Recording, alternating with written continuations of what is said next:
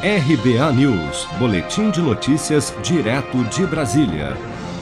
O presidente da Câmara, deputado Arthur Lira, disse após uma reunião com o ministro de Minas e Energia, Bento Albuquerque, nesta terça-feira, não acreditar que haja um apagão no país como consequência da crise hídrica, mas admitiu a possibilidade de racionamento e outras medidas de economia de energia para evitar o colapso do sistema.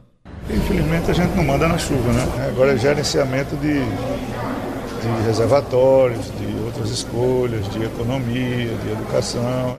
Arthur Lira afirmou ainda que durante a reunião o ministro Bento Albuquerque citou uma medida provisória a ser apresentada pelo governo nos próximos dias para dar segurança jurídica com respaldo do Supremo Tribunal Federal a decisões que venham a ser tomadas para mitigar a crise hídrica, mas que não deu detalhes sobre a proposta.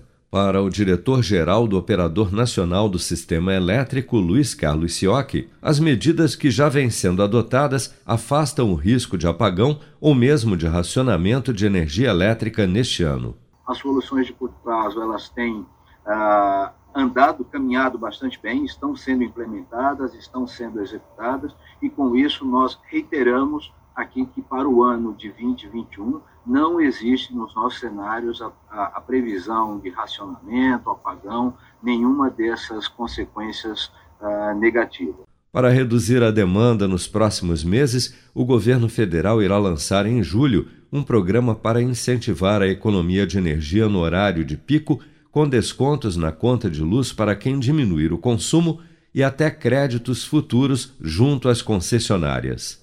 Seja para conquistar sonhos ou estar seguro em caso de imprevistos, conte com a poupança do Sicredi. A gente trabalha para cuidar de você, da sua família e proteger as suas conquistas. Se puder, comece a poupar hoje mesmo. Procure a agência Sicredi mais próxima e abra sua poupança. Sicredi, gente que coopera cresce com produção de Bárbara Couto, de Brasília, Flávio Carpes.